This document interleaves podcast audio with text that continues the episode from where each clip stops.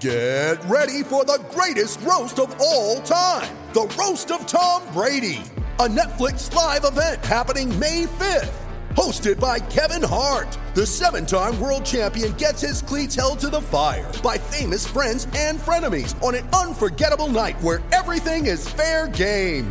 Tune in on May 5th at 5 p.m. Pacific time for the Roast of Tom Brady, live only on Netflix. Welcome to Andy Staples on three. What are we talking about? Same thing everybody's talking about. Same thing we, we can't stop talking about. Why did Mario Cristobal not order Tyler Van Dyke to take a knee on third down against Georgia Tech? What in the world was Mario Cristobal thinking? What on earth happened there? We'll just get right to it. I called in an expert, Gary Ferman from CaneSport. He publishes CaneSport on the On3 network. He's covered Miami forever. Like when I ask him during this interview about impactful plays, he'll bring up one many of you weren't born for. He's been covering the Canes for a long time and he's never seen anything like this. I've never seen a fan base turn on a coach this fast. And maybe it's temporary. Maybe all Miami has to do is go beat North Carolina next week and, and everything's sort of okay. But right now, the Miami fan base is on fire. Gary's message board is insane. it is crazy. And and I understand because here you think your team is making all this this progress. You've seen offensive improvement. It seems to have a different personality than it had last year. It seems to be better suited to compete in the ACC. And then this happens. First of all, you shouldn't be in that close of a game with Georgia Tech that just lost to Bowling Green. But second of all, you can't do this. You just can't. And it's it's crazy. It's been almost 24 hours. We're still scratching our heads about this entire situation. And Mario Cristobal, he has said, I should have taken a knee. I should have taken a knee. But of course, we're going back and relitigating the 2018 Stanford Oregon game when he also should have taken a knee. He's just not a knee taker. And you'll hear Gary talk about that. But it's probably time to become a knee taker because you can't just give away wins. You can't turn wins into losses like that. And I, I just I can't remember ever seeing anything that was that cut and dried where somebody just made an absolutely crazy decision. But there it was. So let us talk to Gary Ferman, who has covered Miami for a long, long time, who can help us decipher what this means for the Canes going forward. Here's Gary. Welcome, Gary Ferman of Canesport.com. And Gary, uh, your message boards. Wow. I mean, what what what do you say after something like that to to the folks? I mean, they're in a situation where if Miami takes a knee against Georgia Tech, the the clock is already below 40 seconds. If they take a knee on third down, they can just run it out. Georgia Tech has no timeouts. Instead, they run a play. There's a fumble. Georgia Tech scores in two plays. How do you recover from that if you're Mario Cristobal and the Canes? well, uh, no, knowing Mario, he just goes back to work. I'm sure he was at the office about 4 a.m. on uh, on Sunday morning, but but uh, yeah, it was just a very strange sequence. You know, you have to believe that the subject of taking a knee came up somewhere on the sideline yeah. between the offensive coordinator Shannon Dawson, the offensive staff, Mario. Uh, but I will say this: as I've watched Mario Cristobal through the years, he is not a guy that believes in taking a knee. He, believe, he you could see that he believes in playing the football game till the final whistle uh, coaching his guys, maximizing every rep, t- taking every opportunity to get his football team better for what he might have been thinking. And I'm certainly not making an excuse because it was one of the greatest, you know, blunders in Miami football history. Um, but I'm guessing if he told Shannon Dawson to run the football, it was with these next four or five weeks of the season in mind mm-hmm. when they're going to be in some tough football games. And um, they're going to have to play a, a, full four quarters. That's the only rationale that I can come up with because, from a football sense, it just makes no sense, Andy. Yeah, and it's happened before in his career. He had a situation at Oregon in the 2018 game against Stanford. Now, it wasn't exactly the same. There was a little bit more math to do in that one, but in this case, on that third down play, all they had to do was take the knee. I do sense, I, I think you may be right about philosophy. I do sense that last night might have provoked a change going forward. Here's yes. Mario Cristobal immediately after the game. And then uh, at the end of the game, a chance to put it away. And um, should just tell him to take a knee, take a timeout right there, recalibrate, and just take a knee.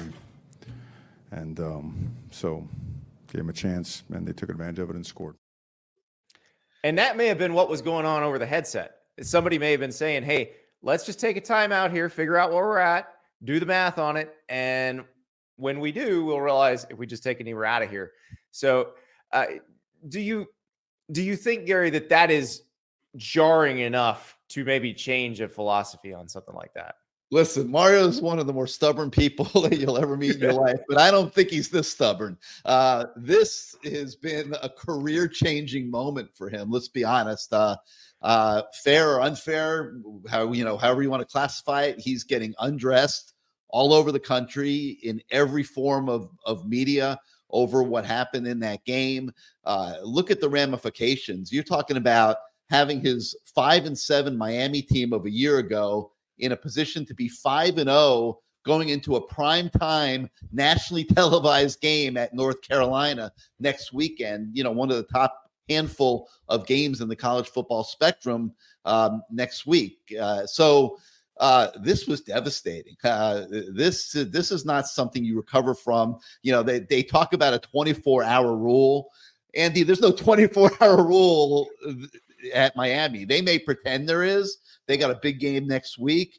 This is not something you recover from in a week, two weeks, three weeks, a month. This is going to linger with Mario Cristobal for a very long time. And I think you're onto something that we will probably see a philosophical change from him in the future. So the the other part with Miami is if you look at the ACC schedules, because what that was the big topic conversation after Louisville beat Notre Dame last night is oh look at who they have left to play in the league. It's not eh, Duke's their toughest ACC game they have left.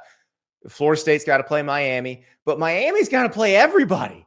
everybody. Miami's got to play Louisville, Except North Duke. Carolina, Clemson, right? And so I think that's part of it is you can't drop a game that you have in hand in the conference when you're trying to make the conference title game and you have the toughest schedule of everybody. Hey, and you want this to be a season of progress.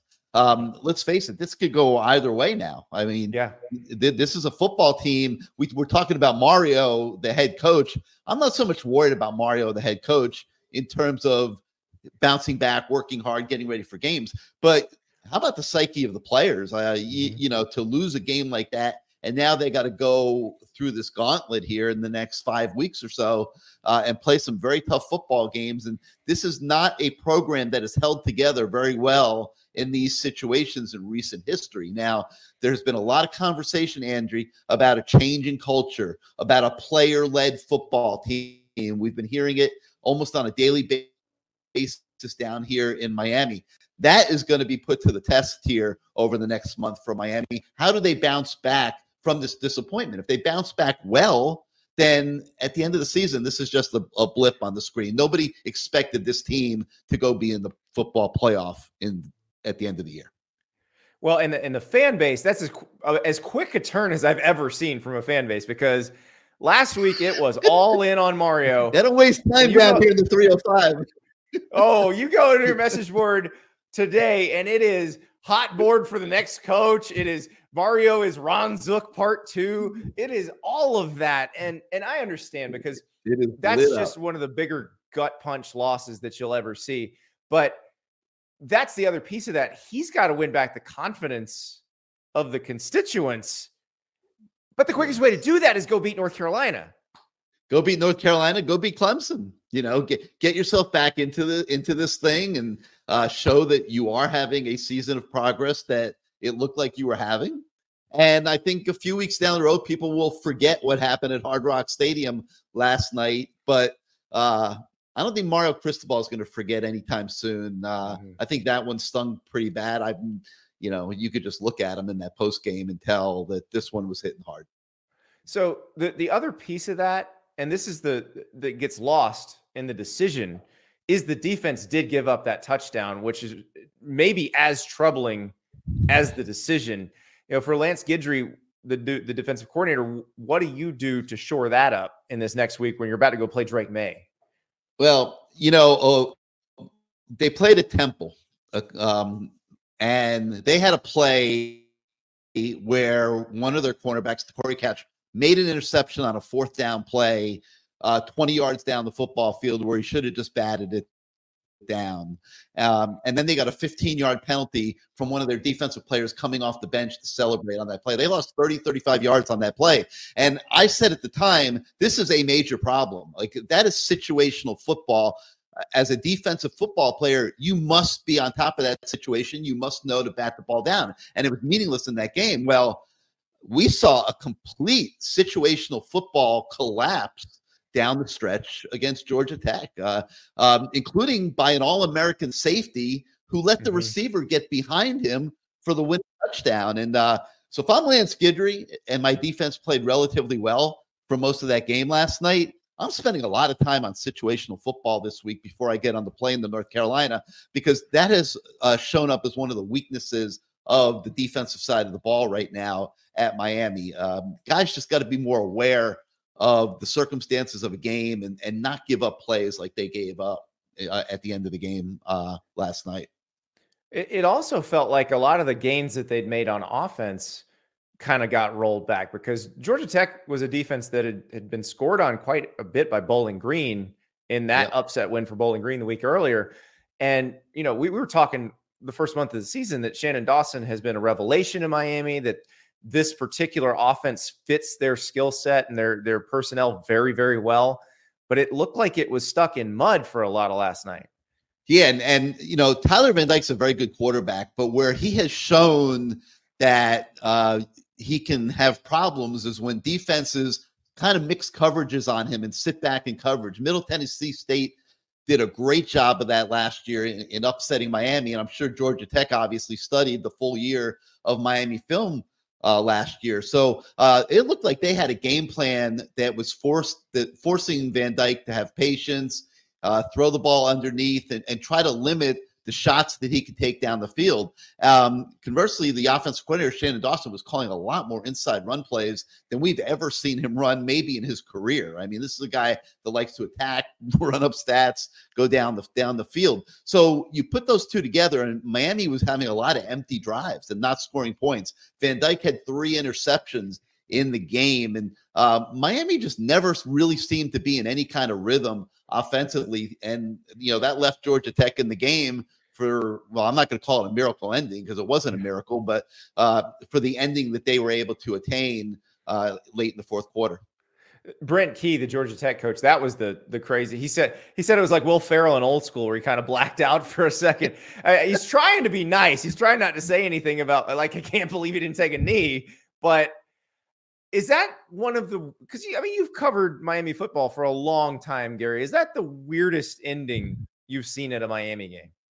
Uh, since uh, the Hail Flutie pass in 1984, it probably was. Yeah, you know, a little that, bit. The, the Duke, the Duke kickoff return is that that, that would that, that, would qualify certainly that that Duke play a few years back. Uh, but there weren't many, you know, with the ramifications that this one had. I mean, I mean, there's a big difference between being four and one going to Carolina next week and trying to regather yourself and being five and zero oh and and you know being close, probably close to the you know top 10, top 12. And, and people are really starting to uh, make Miami relevant again, which is what they're trying to accomplish. Um, this is a big difference now. Now they're number 25 in the polls. Uh, they're reeling a little bit. They got to got to gather themselves, and there's a big question over what they will look like when they show up at North Carolina next week. Yeah, and that's that's the thing is is how do they bounce back? And you mentioned this has not been a situation that that previous Miami teams have handled well. And I guess there's no real way to know because of transfer portal, because of the way that Mario's reshaped the roster. You don't know how this particular group of players is going to react. Not at all. And, you know, all we know is what we've been being told, which is that, you know, very positive things as it pertains to the players and taking ownership of their of themselves and the and, and the team. Well, now they got to prove it. This is their first test to show that. And uh, I'm sure that's going to be the rallying cry all week um, in the football headquarters uh, that, that, we are better than this. We are not going to let this fall apart like we did last year. And I'm sure I would like to think that they are going to be a very motivated, prepared team when they get to Chapel Hill next Saturday. And that could be a really good football game because uh, North Carolina is playing very well on offense right now. And uh, you know, Lance Guidry is going to bring it defensively. He, you know, he he is not going to just let them sit back there and carve them up. Uh, so uh, it has the makings of a very entertaining prime time game on ABC next Saturday night. Uh, if Miami can pull itself together. Well, and that's the thing. If they can, everything's still in front of them because the loss to Georgia Tech is not going to hurt them from a head-to-head standpoint, and they no. play all the other good teams. So if they were to beat them, they're still okay. But that's a big if when you got to play them all in fairly rapid succession. Yeah, I mean Carolina, Carolina, then Clemson. Uh, you, are going to have to go to Florida State. You do get Louisville at home, uh, which which you know hopefully will be a positive thing uh, if if if it breaks well. Uh, but I think uh, more than anything, Andy, they got to take one game at a time. This is not a built program yet. It's it's not a complete football team. Their depth uh, is very tenuous. Uh, you know, if if they get injuries in the wrong places, they're in big trouble. Uh, I think they just got to take one week at a time and uh, keep trying to get better and just see where it takes them. Um, that you know, they can't really be worried about right now, December, for yeah. example. And if there's less than 40 seconds left and it's not fourth down and the opponent has no timeouts, take a knee. Take a knee, Mario. Absolutely. Games the game's over. You can just go shake Brent Key's hand and you're done. Yeah, this wow. is this might be enough because you're right. He he is the type that is stubborn. That that probably was his philosophy. We're going to keep on, but at this point, you, you don't need to worry about philosophy. Just win the game. Just win the game. Gary, thank you. it's never over. exactly. Exactly. Gary, thank you so much. Anytime, Andy. Thank you for having me. Gary Ferman, the publisher of CaneSport, when he broke out the hail flutie play, I was like, oh, wait, he was there. Wow. So, not the wildest finish he's ever seen in Miami, but close, very close. It is, it's still amazing that that happened. Truly amazing that that happened. You know what else is amazing that it happened? I won on PrizePicks this weekend. That's right. Our sponsor, PrizePicks. If you download the app, you sign up with referral code Andy they will match your first deposit up to 100 bucks. So if you deposit 100 bucks, they'll match you 100 bucks. If you deposit 50 bucks, they'll match you 50 bucks. I had a very bad running back play where I went Jase McClellan, Cameron Skattebo, and Deja, uh, Edwards. They all had relatively reasonable yardage totals for their games this weekend, and I had more than because you know I like to root for and not against people. Uh, did not do so well, but I did a quarterback play, and this is so on Friday. PrizePicks did a, a kind of a flash deal, and it was Carson Beck. His yardage amount went from 270 and a half to 230 and a half for a very limited time. So it was a discount on that essentially. And so I locked in at 230 and a half. And then I added Brady Cook at 276 and a half because remember, Brady Cook for Missouri playing against the LSU secondary. You feel like he's probably going to go over that number. So what happens? I win. $25 bet won me 75 bucks. Now I was limited to a $25 bet because I did lock in at that discounted rate on Carson Beck. Looking back, I should have just taken the full boat. I should have done the full amount, 270 and a half, because he also surpassed that. He had 284 yards passing.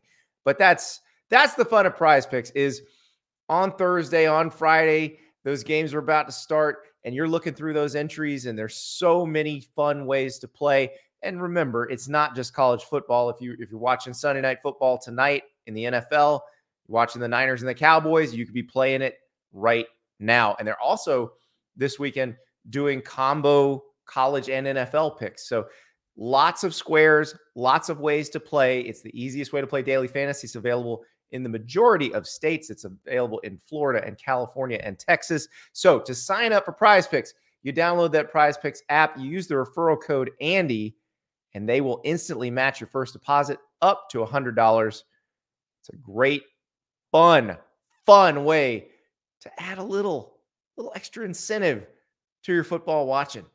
And hey, feeling good. I won. Let's make it a winning streak next week with PrizePicks. So download that app, referral code Andy. Okay, it is time for the resume ranking. That's right. Every Sunday night, we give you the resume ranking, and we do this by taking the games that have been played this year and this year only. Preseason hype doesn't matter. It's why previously you'd not seen Georgia in these rankings. If you watch the games this weekend, you know we're going to see the Bulldogs in these rankings. So, but that's why we weren't saying you won the last two national titles. That didn't count. We needed to see it now. And so we will start from 10 and work our way up. Number 10, the only team with a loss on these rankings right now, and that's the Texas Longhorns. They still have that win over Alabama, which is huge. Alabama just below, obviously, because Texas did beat them head to head. Texas losing to Oklahoma, no shame in that. And Texas can come back from this. They're going to be favored in every Big 12 game they play from here on out. There's a really good chance they're playing Oklahoma at Jerry World, get another crack at them at a neutral site. And then we see what happens. And the winner of that game maybe going to the college football playoff. Number nine, Washington.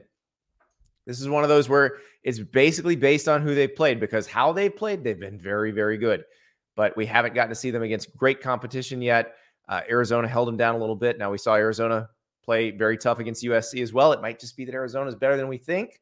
But for the moment, Washington here at nine, they play Oregon on Saturday. So whoever wins that game, moving on up. Number eight, your Oregon Ducks. Same situation as Washington. They've blown out everybody they've played, but it, it, the competition level has not been that great yet. It will get better. It will get considerably better with Washington this week. And and bear in mind, this is a different situation than Texas and Oklahoma. Remember, Texas beat you know loses to Oklahoma. They can beat them again in the Big 12 championship game, and there's a really good chance those two teams wind up playing in the Big 12 championship game and neither one loses a game between now and then. It is entirely possible that happens. For the loser of Oregon Washington, it's tough sledding. Both teams have tough sledding, but at least you would have that head to head in hand if you're the winner because both of these teams will still have to play USC, Utah, Washington State, and Oregon State. Don't forget that. Number seven, Louisville. You heard a very confident Jeff Brohm on this show last week and they've just been outstanding this year. They took it to Notre Dame. That was an excellent win for Louisville. They caught Notre Dame in a really good spot between two very physical games against Ohio State and Duke before they play USC. So a tough spot for Notre Dame, but Louisville didn't just win this game. They dominated this game. And I think it was it was a very impressive showing for Brohm's team in his first year. Remember, I said all offseason Jeff Brohm at Louisville is going to be a good marriage, and they're going to be a, a force in the ACC down the road. I didn't think it was going to happen this year. All the talk about Louisville was, oh, their schedule is easy. And that way they might win a few more games than you think. Now I'm looking at it going, their schedule is easier than, say, Miami.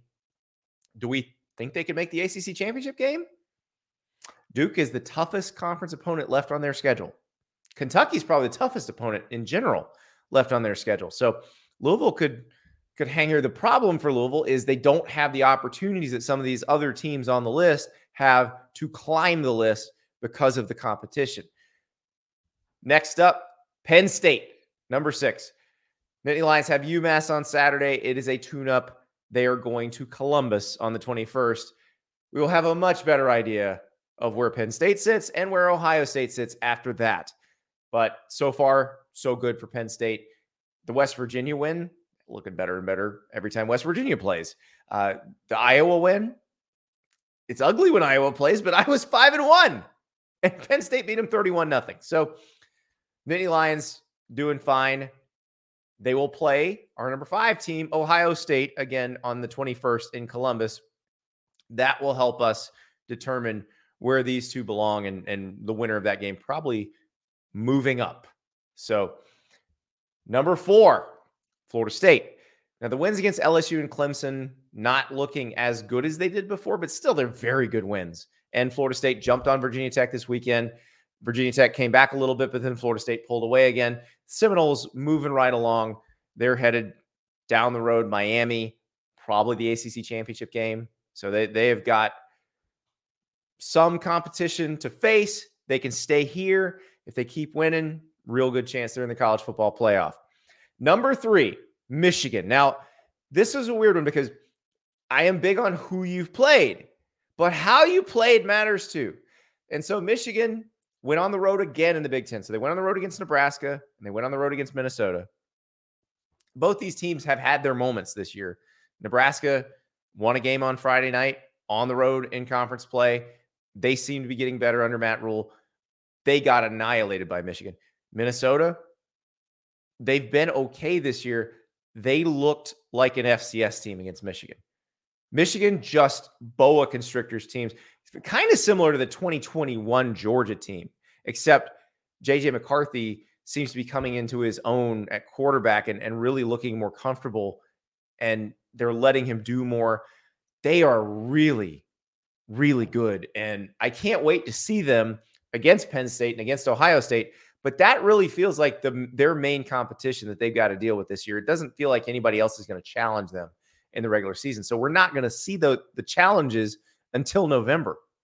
But if they keep beating teams like this with no drop off, perfect consistency, I don't see how you can leave them out. And so I was leaving them out saying, well, they haven't really played anybody. I can't keep doing that because they're just crushing people. And eventually, you're going to play that way every week. You're, you're going to win almost every game. So we got Michigan here. Number two, Georgia.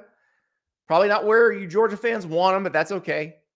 They can probably work their way up to number one, and it doesn't even matter. You just need to be in the top four to make the playoff, and then you could be number one at the end. But Georgia, we needed to see it from them. We needed to see that they had that other gear. Yeah, they have that other gear. Against Kentucky, they looked like the dominant team that just won two national titles. This is a different group, but we needed to know they had that setting in their arsenal, and they do. Kentucky's the best team they played. Kentucky is a very good team. You're not going to get revisionist history for me saying, oh, Kentucky must stink. No, I don't think Kentucky stinks. I think Kentucky's better than the Auburn team that challenged Georgia quite a bit at Auburn. I just think Georgia came to play. Everything came together. They started fast for the first time all season. They they went vertical early on the offensive side of the ball because that's that's one thing I've wondered is it seems like they really get going when they start throwing the ball down the field. But in previous games, they've been kind of slow to do that. They've they've kind of wanted to establish the run and and just be a little bit conservative. But they did not do anything conservative on Saturday. They came out chucking the ball, and Carson Beck was unstoppable. And Kentucky just could not do anything with Georgia. And that's the version of Georgia that can beat everybody in the country. Like when they play like that, there is no one that can beat them. And that's what we needed to see from them. The thing is, we've seen this other stuff from them too. So it's not the sure thing that last year felt like it was or that the year before felt like it was, but it's still that's a pretty good thing. Knowing that knowing they have that in their toolbox, that they can flip that switch. I think we can be very confident in Georgia going forward. Number one, Oklahoma. They now have the best win in the country with that win against Texas. They were already undefeated they're not going to be challenged as much in the Big 12. You look at the rest of their games, they're going to be double digit favorites probably the rest of the way until they get to the Big 12 championship game. They will have to fight against complacency. But that looked like a different version of Oklahoma than even what we've seen most of this year. It's sort of like Georgia finding that other gear. Oklahoma found another gear. We saw them uh, playing better on defense than we've seen all season. We saw Dillon Gabriel doing things that we haven't seen him do all season. And I think knowing they have all that capability, you feel pretty good about what they can do. I don't know if they'll stay in this number one spot because there are some opportunities out there. Oregon, Washington, for example, uh, Penn State, Ohio State coming up, where teams can can get some really good wins. But Oklahoma right now will have them number one on the resume with the best win in the country so far. Congratulations to the Sooners. You are the top dog for this week. All righty. We now need to go to the New Year's Six and college football playoff projections. That's right. These are the projections for what we think the playoff will look like, what we think the New Year's Six Bowls will look like. This is different from the resume ranking. This does include your preseason hype and, and you're guessing what at what's going to happen the rest of the year. So this is a different different look. The the teams will be in different places.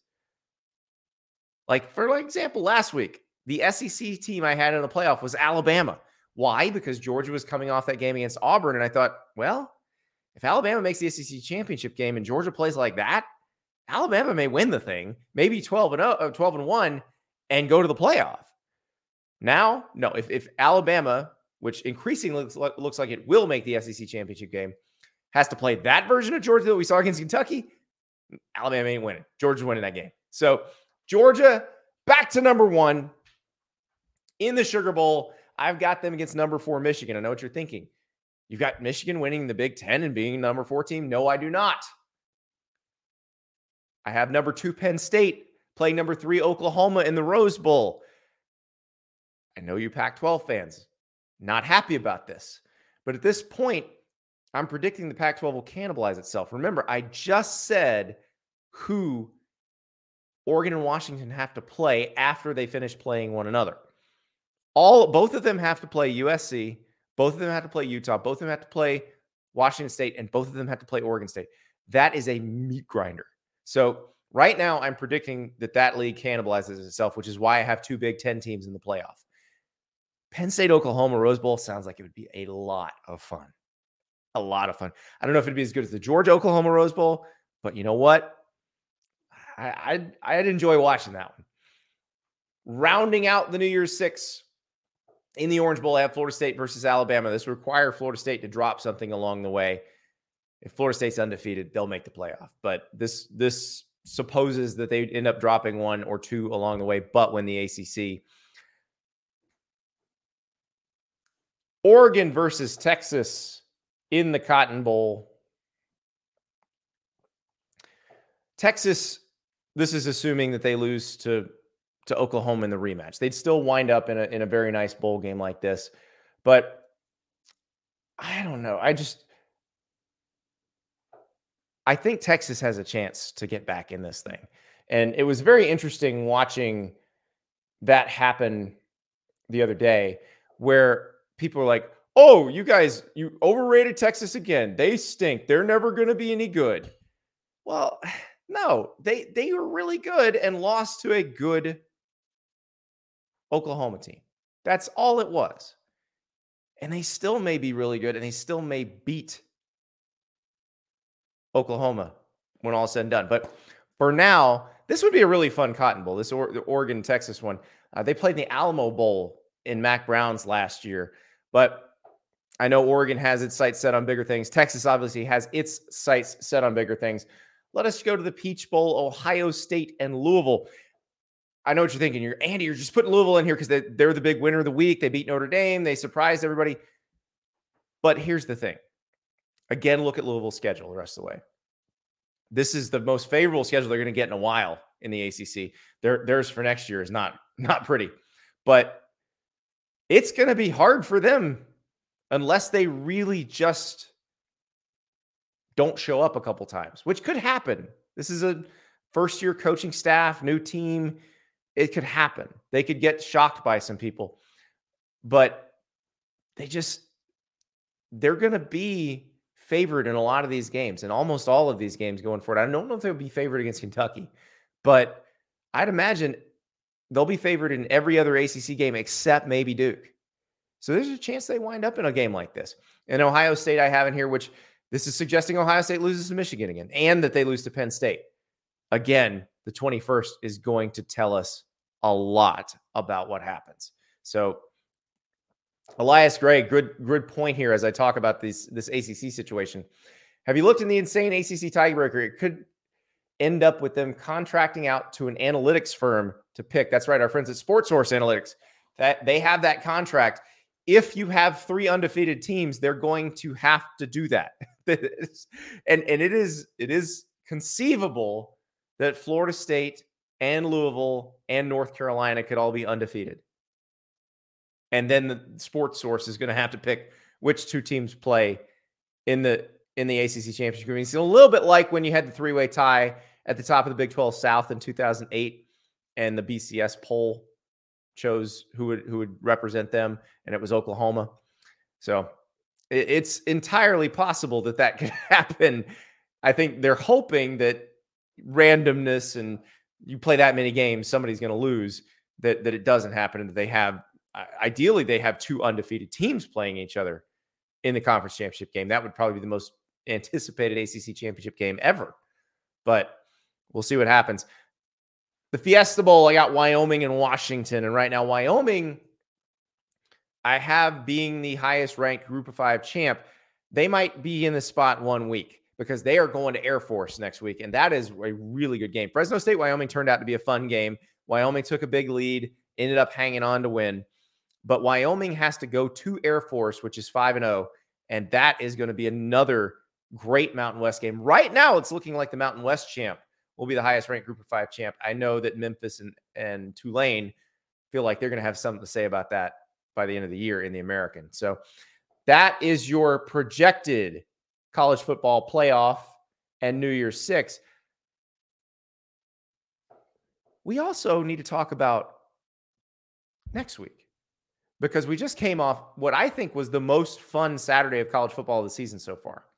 And I think they're going to get more fun as we go because as you look at the matchups, just as you get into conference play really deep in it, you're going to get some surprising results. You're going to get some teams that have been really beat up for you, you know, a couple weeks in a row, like Notre Dame going to to Louisville. Not a conference game actually, but they they are they they caught Notre Dame at a very good time, and you're going to see situations like that happen. So, couple well, more than a couple really interesting lines to open up here. You got Oregon at Washington. Washington's a three point favorite. This is essentially this would be a pick 'em at a neutral site. They usually give three points for being at home. So this is this is them saying we don't really know. we think these teams are both about the same.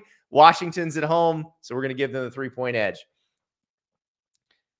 The next one that that I think is very interesting. And we'll talk more about Oregon and Washington later in the show. Justin Hopkins from Scoop Duck will join us to give us the Oregon side of things. We'll be talking to people from Oregon and Washington all week. This game is going to be fantastic. It was a great game last year. So just get ready for that this year. But here's another one. And I'm glad this game has some luster again. Lost a little bit when Notre Dame lost to Louisville, but USC at Notre Dame is still a huge game. Notre Dame, a two and a half point favorite, coming off the loss at Louisville. So the people making the line knew that Notre Dame had lost to Louisville and still installed them as a two and a half point favorite against USC. That is that is basically them putting their hands up and saying, "We do not trust this USC defense to go on the road and win them a game." Because if you watch that USC Arizona game, and and I know a lot of you were staying up with me watching that game, USC's defense actually got better as the game went on and then got worse again. Caleb Williams saved them, saved USC's bacon. That the passing game was not particularly effective a lot of the night. Caleb Williams, with his legs, did a lot of the damage. But a lot of that was because Arizona couldn't spy him very well. Justin Flowe was the guy they, they used to spy him. And he just, he was getting shaken out of his shoes a lot of the time. Notre Dame, more solid on defense than Arizona. They should be able to cover USC's receivers pretty well. We'll see if they can get Caleb Williams down on the ground. That that's a that's a big if. But also Notre Dame's offense will be playing a much more porous defense than they've seen against Louisville or Duke or Ohio State in the past three weeks. This this will be an offense or a defense that they can score on. So it's a 61 and a half total. I actually think it might go might go over that by quite a bit. But Notre Dame, the favorite in that game, I find that very, very interesting. Let us move to Chapel Hill. Miami. All we're going to talk about is the knee with Miami. But the thing is, if Miami looks like it did in the first four games and not against Georgia Tech, they're going to be playing a very competitive game against North Carolina. North Carolina opens as a three and a half point favorite. You saw Drake Maye just decimate Syracuse's defense on Saturday. They looked outstanding. Tez Walker's eligible to play. Remember, they got that news on Thursday. he ended up catching six passes, but didn't do anything particularly spectacular in the game. I imagine he'll be a bigger part of the game plan this week because they'll know the whole time that he's eligible. But Miami got really conservative on defense against Georgia Tech. Now, perhaps that's because Georgia Tech made a defensive coordinator switch last week. Remember, after they lost to Bowling Green, they demote Andrew Thacker, they promote Kevin Sherrer to play caller. It could have had something to do with that. They've been able to study North Carolina's defense all year. This, this is going to be the defense that we've seen all year from North Carolina. So it's not going to be anything surprising to them, more than likely. Shannon Dawson had been calling great plays for Miami. They had looked very smooth, very coordinated. Uh, like they they the the offense fit the athletes they have. Tyler Van Dyke had been protected pretty well. This could be a bounce back game in a big way for Miami. I, I know everybody's looking at it and going, well, their season's going to go in the tank. They just did something really stupid. How do you lose to Georgia Tech? That's fine. But the lights come back on and they want to prove themselves and they're pretty good and they have good athletes. They have a good offensive line. This could be one of the more fun games of the weekend. West Virginia at Houston. Houston still looking for its first Big 12 win. West Virginia trying to go five and one. This was a team that everybody assumed Neal Brown was going to get fired. They lost to Penn State. The assumptions continued. But West Virginia has done nothing but get better. And Neal Brown said last week he feels like their best football is in front of them. They are a three and a half point favorite on the road. This was a team that was picked to finish last in the Big 12. Neal Brown said they're not finishing last in the Big 12. Well, they're definitely not finishing last in the Big 12 now. Now they're they're still in position to try to make the Big 12 championship game. So this will be this will be a good one on a Thursday night, seven o'clock Eastern time. This is one that we're going to have some fun watching this one because I, I bet Houston, this is their best chance probably for a little while to get that first Big 12 win. Meanwhile, West Virginia wants to keep things rolling. Stanford at Colorado. The Buffaloes did not cover against Arizona State, but Coach Prime's team did win game number four. If they can get win number five, it sets them up for a tough stretch where they're only going to need to win one to be bowl eligible. And I'm telling you right now, based on what Deion took over, if they are bowl eligible, that is a pretty impressive feat in year one. We'll see what happens. 10 and a half is a is a bigger number, but Stanford hadn't been very good this year. So Colorado may get win number five, and then we're we're on bowl watch for the Buffaloes.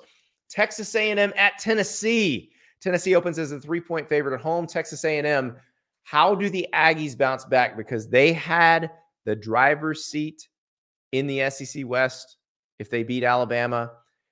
Some puzzling choices down the stretch, punting on fourth and one in plus territory, kicking a field goal when when maybe you should go for it and, and try to put the screws to Alabama a little bit.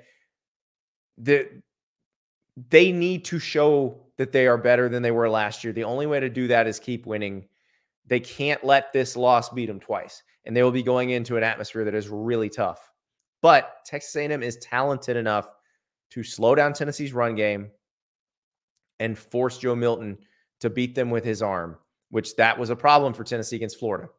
So this will be this will be one to watch. This this could be a really fun one. In Tennessee, remember they're not out of anything yet. They lost to Florida. They still get to play Georgia. They still got to play Alabama. Not out of anything yet. Staying in the SEC, Florida at South Carolina. South Carolina, two and a half point favorite in this game. Billy Napier, his struggles on the road as Florida's coach are well documented. The only game he's won on the road thus far was at Texas A&M last year when a whole bunch of Texas A&M players had the flu.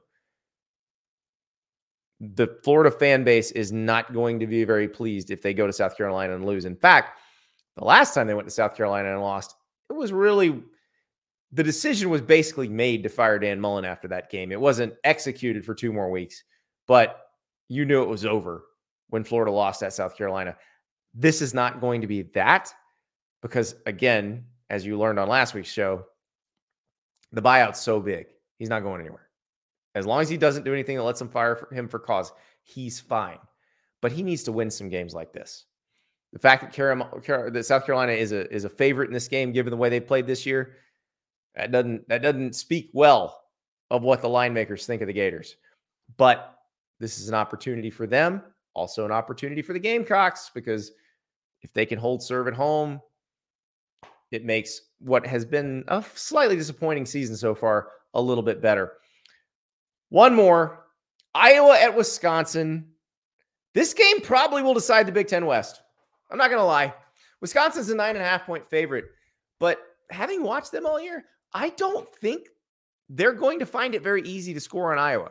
Meanwhile, I don't know that Iowa is going to score at all unless the defense scores or Cooper DeJean returns a punt or Cooper DeJean plays offense. The total on this is 37 and a half. I I find it very hard to believe that Wisconsin covers if we're under that total.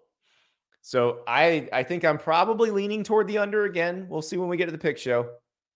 But this game, while it probably will hurt you to watch, it it's a big one because again, it will help determine the Big Ten West. May may actually determine who plays for the Big Ten title this year, which is just insane to think about. But that's the situation that they're in. Those are your juicy opening lines for this week.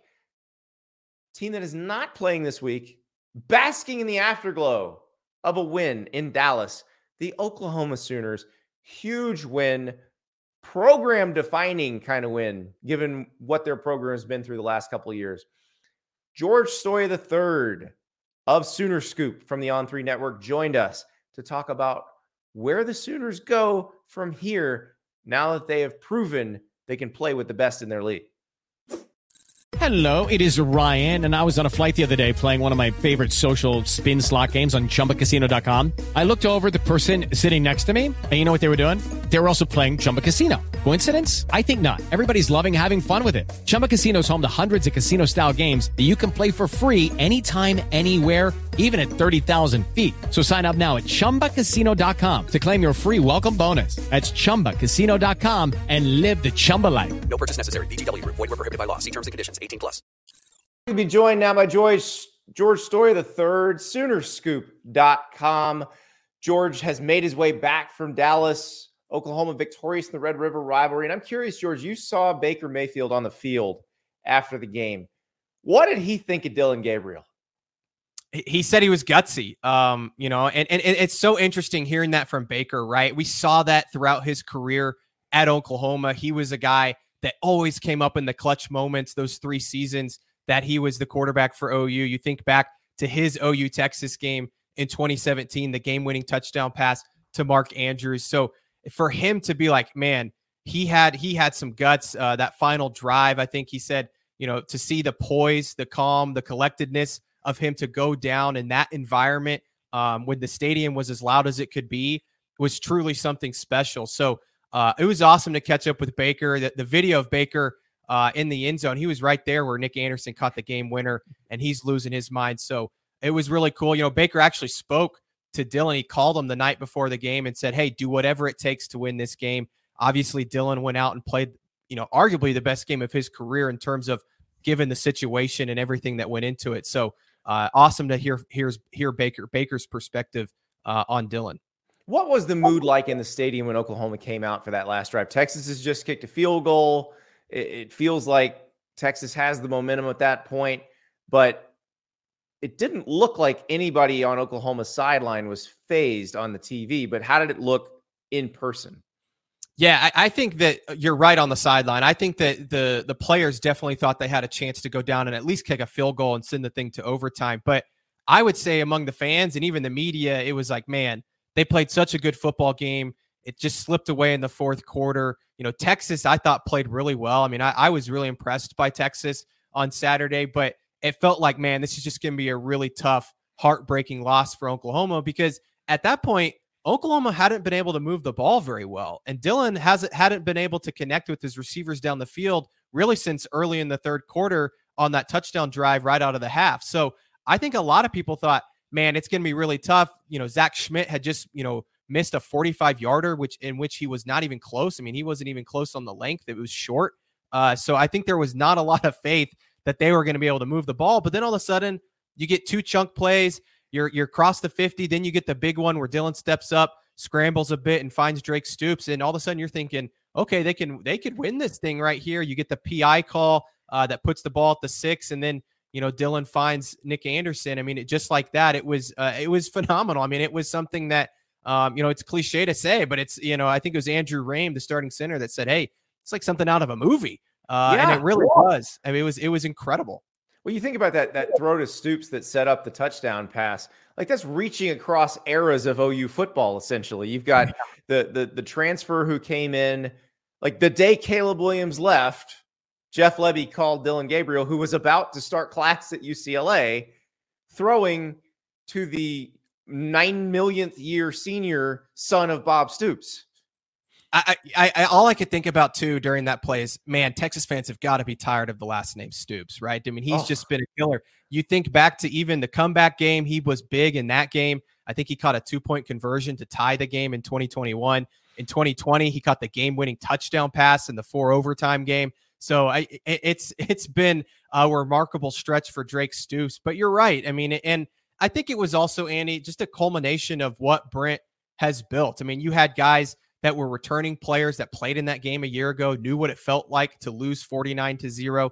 And then you had a bunch of newcomers uh, that were making big plays that didn't play in that game, have never been in that environment. Even Dillon Gabriel, I mean, he didn't play obviously in the game a year ago. For him to his first time in that sort of environment play the way he did, uh, it was just a really, truly special performance. What did that 49 med ball sit-ups? Yeah. For all those Yeah. workouts to Crazy. because of 49 to nothing. That Jerry Schmidt reminding them pretty much every day of what happened last year. I, but for Brent Venables, this has to be vindication in terms of he is the right guy to coach this program. Because I I was one of the people who after that game last year was like, okay, I get he's a first year head coach, but how do you not have a backup quarterback ready? You know, are you sure this uh, this job isn't too big? And now you look at it and you say, okay, yeah, no, he's got it. And he, you know, after the game on Saturday, he talked about the game last year and said it was a complete embarrassment and it, his hands were all over it. Um, you know, and this year, I think the word he used was proud. And I, I think you look at what he's done. I think he did a lot of self reflection, Andy. You look at the guys that they went and got in the portal. I mean, they didn't have those type of players. You look at the players they recruited, the game management. I thought the game management, that's something here in Norman that was very critical of Brent a year ago. He wasn't calling timeouts when he was supposed to. He wasn't handling the end of games in which they played a lot of close games a year ago. He wasn't handling those situations right. He handled all that stuff the right way on Saturday. And I think that that was part of the validation of, hey, OU does have the right guy. And look what he's been able to do in just one year, flipping this roster upside down and also developing the guys that did stick with the program. And you can tell, Andy, there's just buy in from this group. And I think we've always known that. It's just, can they get the results on the field? That's been the question is everybody says the right things in this program. It was, but can they win the big one? Can they take the next step? And they did on Saturday. When you came on last week, you were talking about the talent upgrades that Oklahoma had made on the defense. Let's talk specifically about the defensive line because that group was outstanding on Saturday. They were all over Quinn Ewers. And, you know, if you'd said going into the game, who's going to have more sacks, the Texas D line or the Oklahoma D line, I think most people, even inc- including Oklahoma fans, would have said, yeah, probably going to be the Texas D line. That was not the case at all. No, and and it was guys like Da'Jon Terry, who they get from Tennessee, who you know that was maybe their biggest get in the portal in terms of a guy that played, you know, from Tennessee, uh, played in the SEC, is a, was very productive there. All of a sudden, you know, we hadn't seen a whole lot of him in the first five games. At least he wasn't super productive.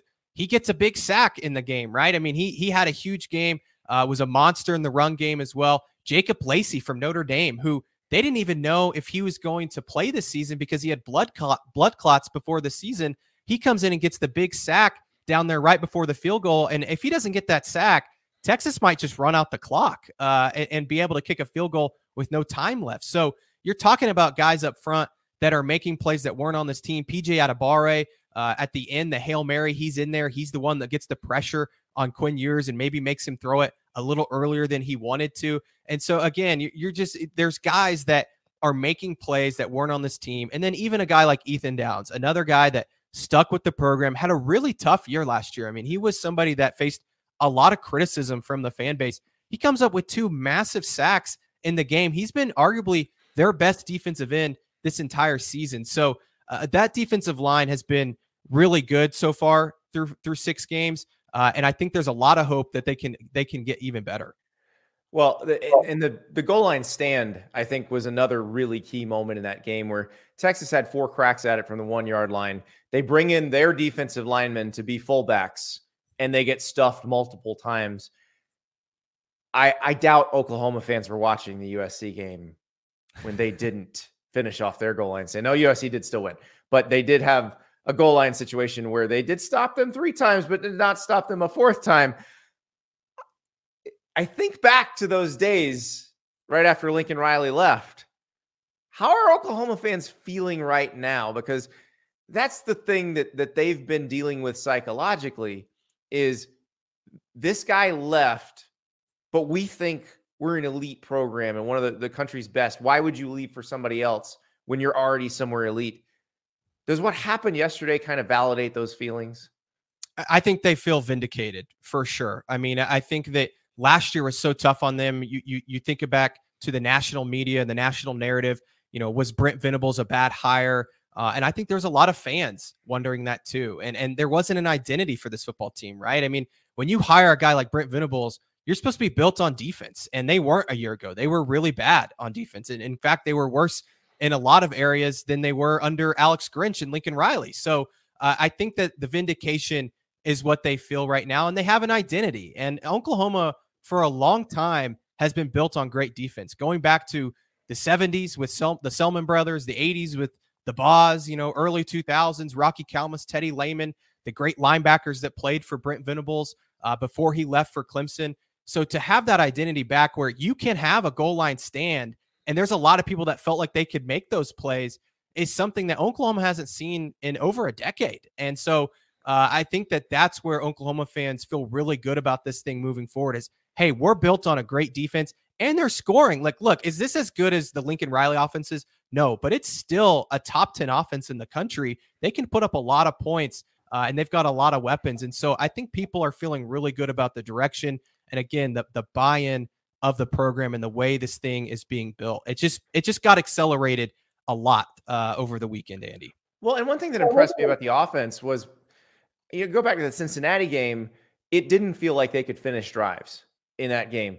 They did that when they had to against Texas, which it's a tougher opponent. It's it's better players, yet they rose to the occasion. And I think that that was a pretty critical moment. But eh, Dillon Gabriel using his legs as effectively as he did really felt like it opened things up because some of those times where guys were covered and and somebody else is getting sacked, he's turning those into positive plays. It, it feels like that becomes its own kind of cheat code. They were six for six in the red zone on Saturday. And a large part of that was Dillon being able to make some plays with his legs. I mean, you even think back to the first touchdown. I think they ran maybe five QB draws. The first one of the game goes for a 10 yard touchdown run. Dillon was really effective uh, in that area and even getting out of the pocket and making some throws down the field. So, eh, you know, I think it's something that we're going to continue to see moving forward with Dillon.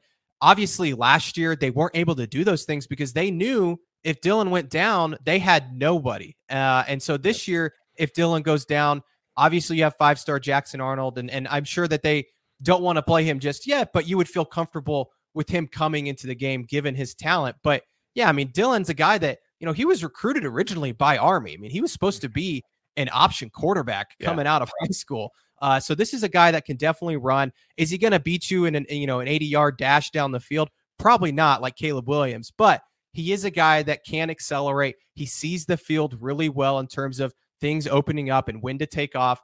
Uh, and it feels like they kind of, Andy, waited till the Texas game to really unleash that. It was almost like uh, it was a whole part of the game plan coming in. I mean, they did some other stuff too, some direct snaps to Jalil Farooq, who's been a big time mm-hmm. playmaker for him. So Jeff Jeff Lebby really uh, unleashed the clip on Saturday and, and kind of pulled everything out of his bag. And I thought he called a really, really good game. And, and he had a great game plan in terms of letting Gabriel use his legs. So I realize the team is going to be thinking about West Virginia and Kansas and TCU and the team the, the teams they still have to beat.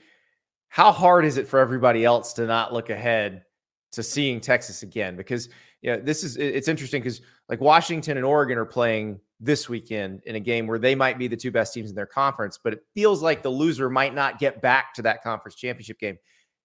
In the Big 12, it still feels like Texas has a very, very good chance of seeing Oklahoma and Jerry World.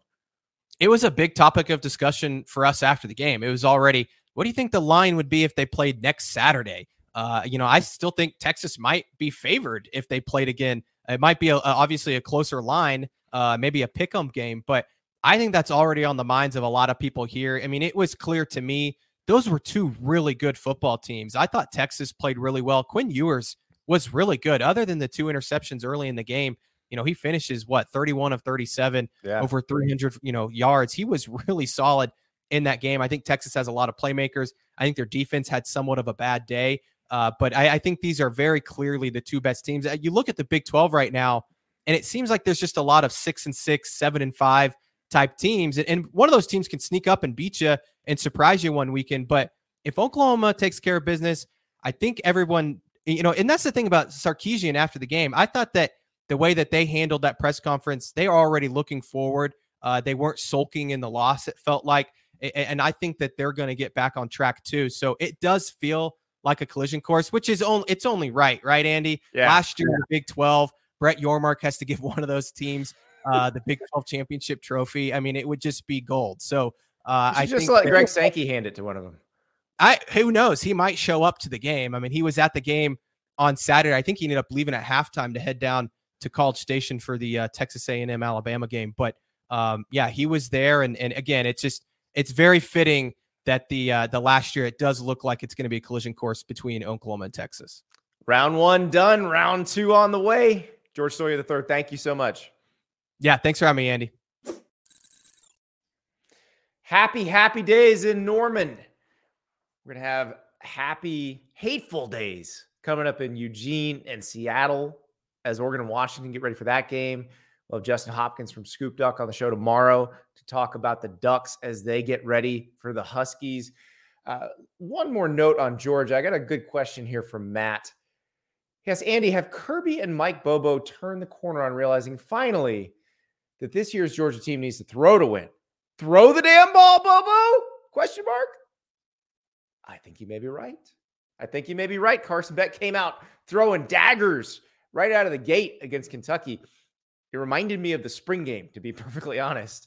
And it was the first time we've seen them be that aggressive right off the bat. And I think that does make them slightly more dangerous offensively, where they're not trying to establish the run and be conservative. That may not be this offense's personality. Kirby Smart's personality, though, not changing much. He got asked, well, he was talking about the team as a wrecking ball, and he got asked about the Miley Cyrus song, Wrecking Ball. It went about how you would imagine. go back on that wrecking ball um, that you were talking about. Like in my head, I'm envisioning Miley Cyrus, but what are you? Is it like an actual? I don't know who Miley Cyrus is. Like, what is it? What does she have to do with a wrecking ball? Huh? I know Eric Church wrecking ball. Okay, so Miley Cyrus Wrecking Ball is a banger. How Kirby does not know that song, I I get. How he doesn't know Miley Cyrus, I would really have enjoyed the after the the press conference conversation where somebody explains that Miley Cyrus is the daughter of Billy Ray Cyrus, and somewhere deep in Kirby's memory banks, Billy Ray Cyrus's mullet pops up because Kirby was in high school when Achy Breaky Heart came out, or maybe even middle school. He remembers that song. They played that song in Bainbridge, Georgia. I do not doubt for a second. And and you could explain to him that this man with this mullet, his offspring, did a song called Wrecking Ball. And it was pretty good. You should listen to it. Or Kirby Smart is already trying to figure out how next to boa constrictor an opponent. Or maybe, as Matt suggested, He's figuring out how to say, throw the damn ball, Bobo. just feel it doesn't roll off the tongue like run the damn ball. It just doesn't. All right, guys. It's Sunday. That means tomorrow's Monday. That means this is Dear Andy show. So you know how to find me. I'm not hard to find. You can ask your questions on Twitter, Andy underscore Staples, Instagram, Andy underscore Staples. You can email them to me, Andy Staples on three at gmail.com. We love it when you shoot video of yourself asking the question so you can be the star of the show. Because on a Dear Andy show, you really are the stars. And I do appreciate all of those great questions I get every week. You guys are very smart. You're very fun college football fans who challenge me to think very hard with a lot of these questions. And I thank you for that because you make it a better show. So get those questions to me. Andy underscore Staples on Twitter, Andy underscore Staples on Instagram, Andy Staples on three at gmail.com if you would like to email it to me. We will talk to you again on Monday night.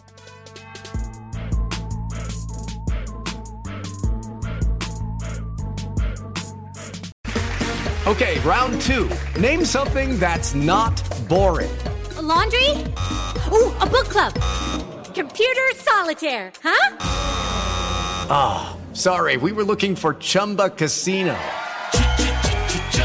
That's right. ChumbaCasino.com has over 100 casino style games. Join today and play for free for your chance to redeem some serious prizes. ChumbaCasino.com. No purchase necessary. Full prohibited by law. 18 plus terms and conditions apply. See website for details.